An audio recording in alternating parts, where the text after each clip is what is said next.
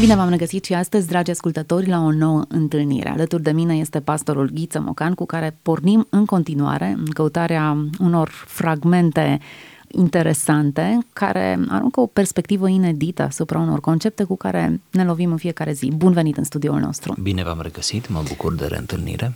Astăzi vorbim despre Ioan Scărarul. Unii au auzit despre acest nume, alții nu sunt familiarizați ne oprim asupra unui fragment care vorbește despre rugăciune. Dar haideți să facem o mică prezentare pentru cei care nu sunt familiarizați cu acest personaj. Ioan Scărarul a fost un trăitor al Evangheliei, un scriitor, un uh, mare păstor de suflete, care s-a născut aproximativ în anul 580 și pleacă dintre noi în anul 650, aproximativ, data cu exactitate nu se cunoaște, și care la 16 ani se retrage din lume, se duce în, în muntele Sinai, unde își va continua viața în singurătate, în ascetism, încercând să-L înțeleagă pe Dumnezeu mai bine, să se apropie de Dumnezeu și să fie de folos semenilor. Deci la 16 ani, când tinerii noștri încă nu știu exact ce vor să facă cu propria lor viață, acest om, Ioan Scărarul, își găsește drumul. Își găsește drumul în ale ascetismului, ale credinței, în ale slujirii.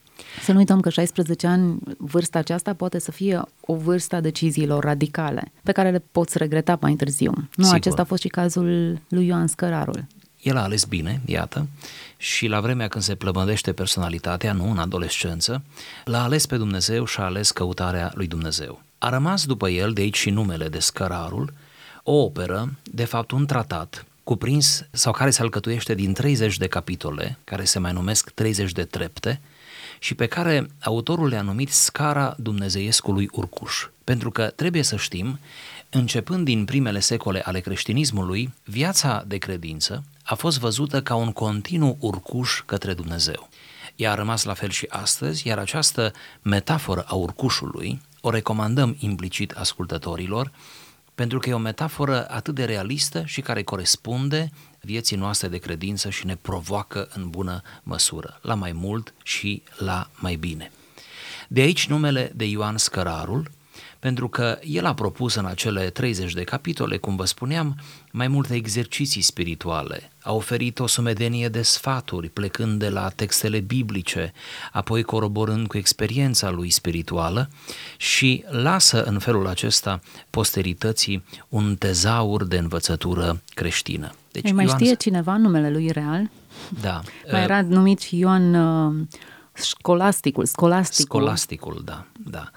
El a căpătat mai multe supranume, dar cel mai cunoscut este acesta de Ioan Scărarul. Opera lui este în limba română, în, în traducere și cu note explicative extrem de prețioase. Interesant să dobândim un alt nume după ce am realizat ceva. Eu știu, da. după ce ai făcut o casă să fii numit Căsarul sau după numele unei cărți publicate. Da, mă gândesc că este o aproape o măgulire, nu, istorică, perenă ca opera să-ți dea numele. Hm, interesant. De regulă se dă nume străzilor după oameni sau operelor da. după oameni. Aici este exact invers. Omului da. i s-a dat, i s-a asociat cu identitatea sa una din operele sale. Da. Haideți să ne oprim puțin asupra unui fragment din opera sa. Păi vă recomand bună oară un fragment despre rugăciune. Acest fragment, cum vor observa și ascultătorii noștri, este de o densitate dogmatică și devoțională impresionantă. Citez. Rugăciunea este, după însușirea ei, însoțirea și unirea omului și a lui Dumnezeu, iar după lucrare, susținătoarea lumii. Este împăcare a lui Dumnezeu, Maica lacrimilor și fica lor, ispășirea păcatelor, pod de trecere peste ispite, peretele de mijloc în fața necazurilor, zdrobirea războaielor, lucrarea îngerilor, hrana tuturor ființelor netrupești, veselia ce va să vie, lucrarea fără margine, izvorul virtuților, pricinuitoarea darurilor, sporirea nevăzută, hrana sufletului, lumina minții, securea deznădejdii, dovedirea nădejdii, risipirea întristării, bogăția călugărilor, visteria sihaștrilor, micșorarea mâniei, oglinda înaintării, arătarea măsurilor, vădirea stării dinăuntru, descoperirea celor viitoare, semnul slavei. Rugăciunea este celui ce se roagă cu adevărat tribunal, dreptar și scaun de judecată al Domnului, înaintea scaunului judecății viitoare. Textul este așa de dens încât aproape venea să ne oprim după prima afirmație. E mai mult decât o definiție. De fapt, în sensul ei, e ca o suprapunere stratificată a mai multor înțelesuri pe care rugăciunea le are. Sau ca o pleiadă de efecte ale rugăciunii în viața credinciosului. Ioan Scăraru parcă vrea să ne spună că toate dimensiunile existenței omenești sunt atinse în mod fecund de rugăciune. În mintea noastră, rugăciunea e un exercițiu spiritual practicat aproape ca un sport. Te trezești dimineața și te rogi. Foarte pragmatic. Nimic din poezia pe care reușește să o surprindă autorul în acest fragment. Trebuie să te rogi. Dacă nu te rogi, nu ești un creștin sănătos și autentic. Mergi pe stradă, te rogi. Când te confrunți cu o situație pe care nu ți-o explici, te rogi. În sensul acesta, rugăciunea este un exercițiu. Chiar un exercițiu. Așa cum cineva face exerciții să-și întrețină masa musculară. E pragmatic ceea ce spun. Dar aici, în acest fragment, totul devine poezie. Te însoțești cu Dumnezeu. Termenul ascunde foarte mult mister și intimitate. Rugăciunea fără îndoială că este un exercițiu și Ioan Scăraru presupune, subînțelege asta. Cum bine spuneați, rugăciunea este o disciplină spirituală și întâi de toate, înainte de a fi o plăcere, ea este un exercițiu. Întâi trebuie să facem ce trebuie ca apoi să ne placă, ca apoi să găsim plăcere, sens, intimitate, satisfacție în ceea ce facem. Imaginați-vă un sportiv de performanță care depune o muncă uluitoare, care nu se vede, nu e la vedere și care apare o dată pe an sau la concursuri în văzul oamenilor și a camerelor de luat vedere, dar care reușește să-și convertească întregul efort, exercițiu, într-o plăcere imensă, de fapt, rațiunea lui de a exista. Putem afirma că un sportiv de performanță trăiește pentru sport, e rațiunea lui de este sensul vieții lui, nici n-ar concepe viața altfel, așa cum un mare muzician n-ar concepe viața altfel. De aceea, să spunem așadar că rugăciunea este întâi și întâi un exercițiu spiritual pe care trebuie să-l facem cu rigoare, cu atenție, zilnic. Ioan Scăraru însă ne spune rugăciunea poate să devină sau trebuie să devină mai mult decât o disciplină. Și aici este, așa cum bine spuneați, această dimensiune poetică a rugăciunii. Rugăciunea aici, în citatul nostru pe care îl vom analiza, are o valoare mistică. Rugăciunea te pune în relație, te apropie. Rugăciunea îți deschide ochii sufletului, te face sensibil la realitatea lui Dumnezeu, te ajută să te însoțești, să te unești cu Dumnezeu în acea unire mistică și afară de rugăciune, nimic nu te poate duce atât de aproape de Dumnezeu, să-L simți atât de bine. Deci rugăciunea ți-l apropie pe Dumnezeu, pe de altă parte îți deschide receptorii sufletului pentru a-L înțelege, a-L simți mai degrabă pe Dumnezeu. După însușirea ei este unirea omului cu Dumnezeu. După lucrare, ce frumos spune, este susținătoarea lumii. Pe câți ați auzit dintre contemporani, considerând că rugăciunea este susținătoarea lumii? De obicei recurgem la rugăciune când toate corăbile ni s-au necat. De obicei recurgem când suntem în pragul depresiei, nu? Recurgem atunci când medicamentele nu funcționează, când oamenii nu ne mai aud, când nimeni nu ne mai înțelege, când nu mai găsim soluție pentru problema noastră. O, nu, el spune, rugăciunea susține lumea. Și din punct de vedere biblic așa este și din punctul de vedere al experienței creștine, doar că noi uităm asta. Aceasta ar fi poate rugăciunea de întreținere. Da. Când toate îți merg bine, roagă-te. Când toate îți merg rău, roagă-te. Dar în mod special atunci când toate merg într-un anumit ritm, ritmul nu e aleator sau ritmul nu vine pur și simplu de la sine, ci îl susține cineva. Ne dozăm efortul, exact ca efortul fizic la care făceam referire.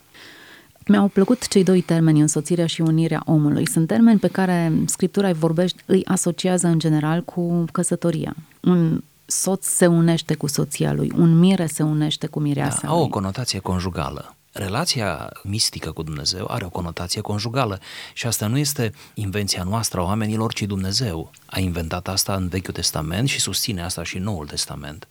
Adică El își propune o relație, își afirmă o relație cu noi de tipul acesta, unei iubiri conjugale ne iubește așa cum mirele își iubește mireasa, cum soțul își iubește soția și metafora mistică cea mai bună este metafora aceasta conjugală și care e cel mai pe înțelesul nostru până la urmă, pentru că și cei necăsătoriți au văzut relația conjugală a părinților lor până la urmă, nu? Cei căsătoriți nu mai vorbim. Deci este un angajament marcat de legământ, susținut în fiecare zi, în fiecare zi ești căsătorit, dacă te-ai căsătorit, este o stare din care nu mai poți să ieși sau dacă ești, te afli în afara binecuvântării, în afara legământului, iar din punct de vedere spiritual, această relație, să o numim între ghilimele conjugală, nu? spirituală, nu? este susținută de exercițiul rugăciunii. Ceea ce mi se pare interesant e, ma chiar mi-a trecut prin cap această idee, că Dumnezeu ar fi lăsat această relație umană conjugală, pur și simplu să pricepem dimensiunea dragostei lui. Să ne ofere o paradigmă. Să... Exact. Cum altfel să o înțeleg dacă nu mi oferă un exemplu pe care eu îl pot trăi aici? Cum să mi-l traducă? După aceeași logică, de aceea îngădui să ni se nască și prunci. Exact. Să învăț cum poate iubi un tată da. și cât de sacrificial gândește un tată vis-a-vis de copiii lui. Am auzit tineri tați, nu unul, ci mai mulți, spunându-mi, în entuziasmul momentului, acum că mi s-a născut, de obicei când se naște primul copil, acum că am devenit tătic, îl înțeleg mai bine pe Dumnezeu. Un aspect interesant, relația cu Dumnezeu personală este marcată de această iubire de unire într-un sens colectiv. Dumnezeu, Hristos se unește cu biserica. Foarte interesant. Deși mântuirea e personală, această iubire romantică, am putea spune, e împărtășită de Hristos unei comunități. O comunitate cu oameni imperfecți care se freacă unul de celălalt, care greu pricepe definiția acceptării și a iubirii mereu va fi o tensiune între dimensiunea individuală și colectivă a mântuirii și a misticii, a relației cu Dumnezeu. Îmi permit să fac următoarea paranteză, o fac cu multă prudență. În mediul evanghelic în care noi ne mișcăm și în care slujim, există o tendință uneori uh, exagerată de a sublinia dimensiunea individuală a relației cu Dumnezeu. Spun uneori exagerată și fără să ne dăm seama. Atât de mult accentuăm că mântuirea este personală, și ea este personală, fără îndoială, atât de mult accentuăm rolul uh, individului sau relația individuală pe care Dumnezeu o are cu un om, cu orice om, ceea ce este perfect adevărat, încât pierdem din vedere dimensiunea globală, comunitară, să nu spunem colectivă, comunitară mai degrabă. Dumnezeu însă dorește ca noi din această tensiune să învățăm lecția echilibrului și să știm că, da, Dumnezeu mântuie în mod personal, Dumnezeu are o relație personală cu fiecare dintre noi, dar de îndată ce am afirmat asta, să spunem că noi ne savurăm condiția de oameni mântuiți în comunitate. Și există o lucrare a harului pe care Dumnezeu o săvârșește pentru noi și cu noi prin comunitate. Biserica locală în care eu mă aflu, în care tu te afli, în care cei care ne ascultă se află, biserica aceea locală cu problemele ei, cu neajunsurile ei, cu imperfecțiunile ei, mai mare, mai mică, mai la țară, mai la oraș, chiar nu contează. Biserica aceea locală reprezintă la nivel de paradigmă comunitatea de credință a, a noastră. Deci, efectiv, Dumnezeu îmi cere mie sau se așteaptă de la mine ca eu să iubesc pe cei din biserica locală unde merg, unde slujesc. Și dacă reușesc să iubesc pe aceștia, Dumnezeu mă pontează pe mine că am iubit biserica lui universală de pe întreg pământul, pe care nu numai că n-am cum să o iubesc, n-am cum să-i cunosc pe toți. Eu sunt limitat în timp și spațiu. De aceea, afirmații de genul noi iubim eu sau eu iubesc creștinii de pe întreg pământul este o afirmație generică pentru că numai Dumnezeu poate să iubească pe toți de pe întreg pământul. Deci, iată dimensiunea colectivă, dimensiunea comunitară. Un alt avantaj al dimensiunii comunitare, care trebuie noi mult să-l subliniem în mediul nostru, este că fără comunitate n-ar exista slujire, pentru că nimeni nu se slujește pe el. Slujirea întotdeauna este orientată spre celălalt. C.S. Lewis spunea, nimeni nu e chemat pentru el. Întotdeauna darul tău binecuvintează pe altul. Și atunci, în această întrepătrundere, nu? în această relație profundă, da? în, în Hristos, care este în ultima instanță opera Duhului Sfânt, se consumă această dimensiune comunitară. Prin urmare, da, ne rugăm, ca să revenim la rugăciune, ne rugăm individual, ne rugăm în odăiță, dar ne rugăm și cu biserica locală. Prin urmare, îl căutăm pe Dumnezeu în taina inimii noastre, nu? Avem fiecare felul nostru de a-L percepe pe Dumnezeu atât de special și de unic, dar în același timp împărtășim, punem împreună, nu? Ținem la părtășia aceea a, a bisericii. Mereu tendința este să mergem pe extreme, ori să devenim foarte închiși și foarte ermetici. ursuzi, ermetici, da? de neatins, intangibili, pe și să ne pierdem, da, care nu să ne, ne pierdem singuri într-un fariseism clar, ori să, să ne disipăm în, în, în relații și în uh, comunitate. Toți resimțim această tensiune între comunitate și odăiță. Toți o resimțim. Dar viața creștină este făcută din aceste tensiuni. Și ea nu poate să existe decât în tensiune. Ce nu este în tensiune este inert, este mort, este cadavru. Un om viu, o viață spirituală dinamică, vie, este marcată de această tensiune între public și privat, una dintre ele. Foarte bune aceste precizări care sunt oarecum la marginea subiectului nostru, dar uh, mi se pare că aduc câteva clarificări. Ne întoarcem la pasajul pe care l-am menționat. Împăcarea lui Dumnezeu numește Ioan Scărarul rugăciunea, Maica lacrimilor și fica lor, ispășirea păcatelor. Acum se explică de ce sunt lacrimi. De cele mai multe ori lacrimile le înțelegem greșit, sunt autocompătimire, dar aici, iată, sunt lacrimi sunt lacrimile de... căinței. Exact. Pod de trecere peste ispite. Mi se pare că aici devine mai pragmatic. Iată aspectul practic al rugăciunii. Este rugăciunea care te deschide lacrimile, nu? Sunt dovada unei deschideri emoționale profunde, puternice. Mama lacrimilor, deci rugăciunea naște lacrimi și zice fica lacrimilor. Și rugăciunea este un produs uneori al lacrimilor. Deci, deopotrivă, rugăciunea apare în raport cu lacrimile ca și cauză și efect. Și efect. Ce poezie, nu? Cum spuneai, câtă poezie, câtă profunzime.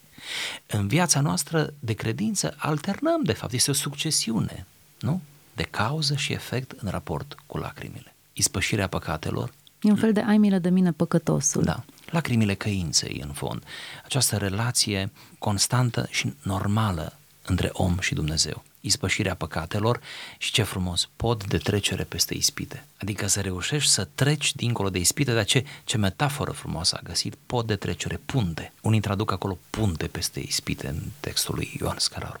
Adică să lași undeva ispitele în urmă sau să le lași în hăul văii de sub tine. Ei, uneori te gândești că trebuie să lupți cu ispita. Da.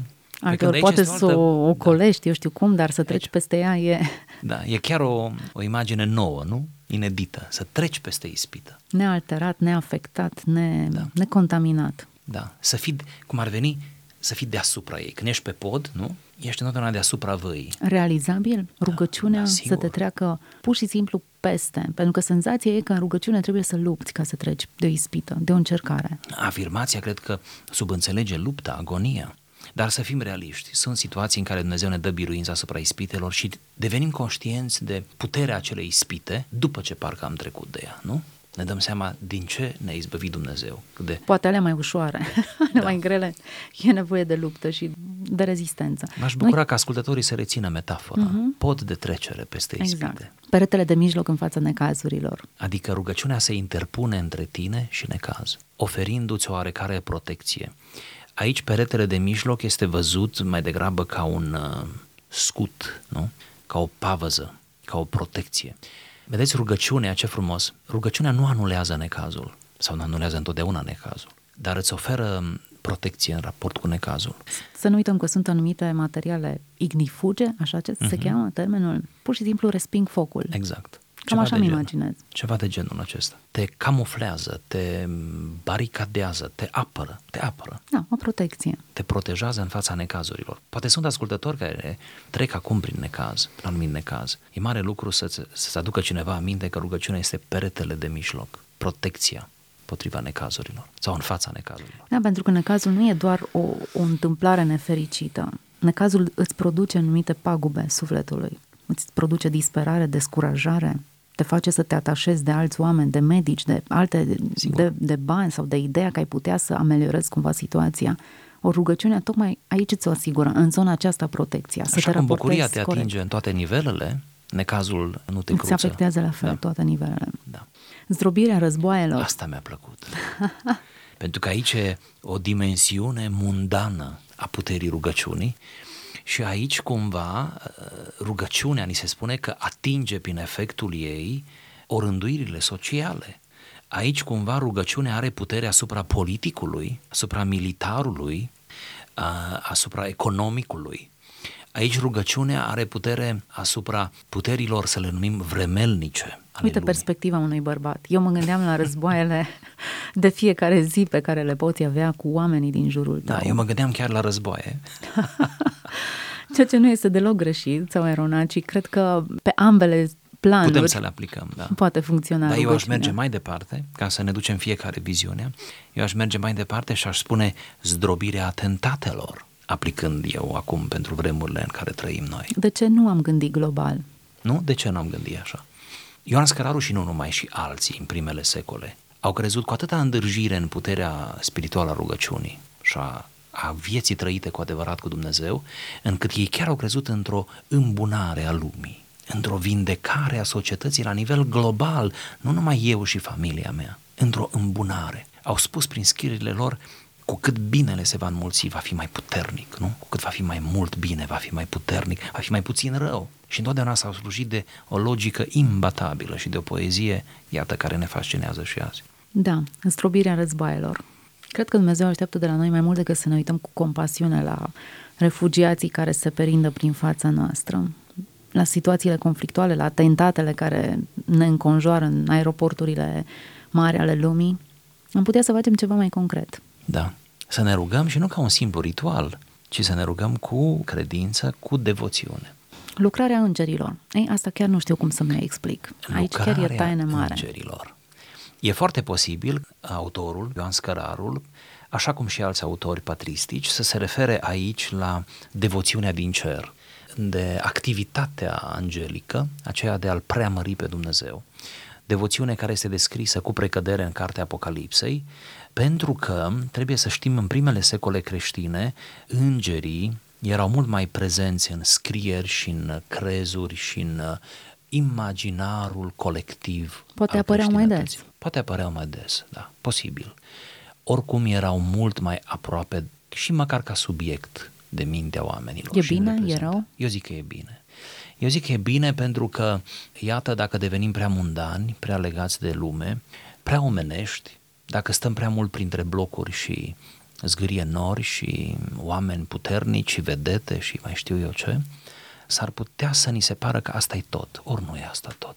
Există ceea ce numeau teologii medievali spațiul intervalului, adică distanța dintre pământ și cer, care spuneau ei este mai populată decât pământul, pentru că este un dute vino, o scară a lui Iacov, pe care îngerii urcă și coboară cu depeșe, cu însărcinări, cu misiuni de îndeplinit, cu lacrimi pe care le strâng în burduf special și le duc spre cer, spre tronul lui Dumnezeu.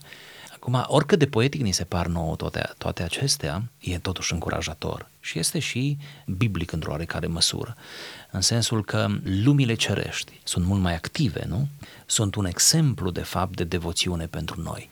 Cine n-a citit Biblia, în special cartea Apocalipsei, și n-a rămas uimit de devoțiunea din cer și nu și-a dorit ca măcar un fragment de acolo, un gram să coboare și la noi pe pământ. Și uneori chiar coboară. Chiar Pe mine coboară. m-a frapat acel pahar, acea cupă plină cu rugăciunile sfinților. Iată, ce imagine. Adică ceea ce spun eu în odăița mea e acolo în cupă. Da. Undeva se colectează, se cuantifică undeva.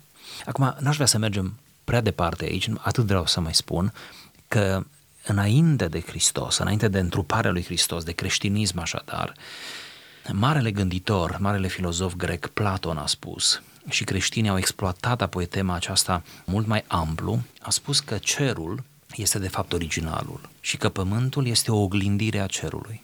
Fie că suntem sau nu de acord cu această imagine, trebuie să recunoaștem că ne place. Și că de fapt pământul este oglindirea cerului, este o copie a cerului, o copie.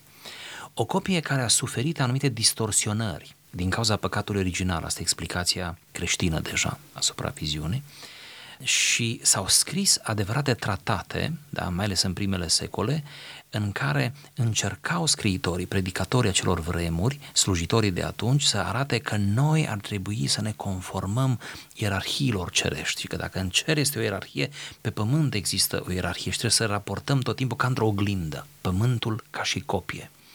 Ei înțelegeau bunăoară vie împărăția ta mult mai literal, mult mai uh, plastic decât o înțelegem Adică? noi. Adică să coboare sistemul din cer, să zicem așa, jos pe pământ. Și dacă în cer bună oră identificau ei, nu vreau să intrăm în multe detalii, numai sugerez, identificau trei trepte de autoritate de la Dumnezeu, apoi arhanghele, apoi îngeri, da? Pe pământ trebuie să fie trei trepte de autoritate. Nu spune neapărat că au făcut bine sau nu, asta este o doctrină medievală, da, deja.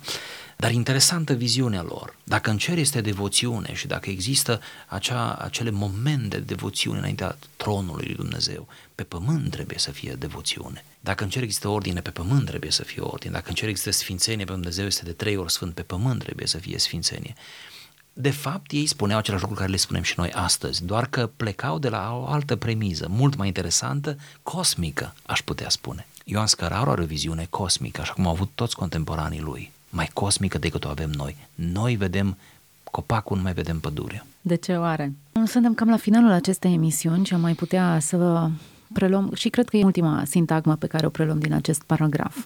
Dacă tot am vorbit de lucrarea îngerilor, ne-am putea opri asupra hranei, hrana tuturor ființelor netrupești, adică se hrănesc cu rugăciunile noastre?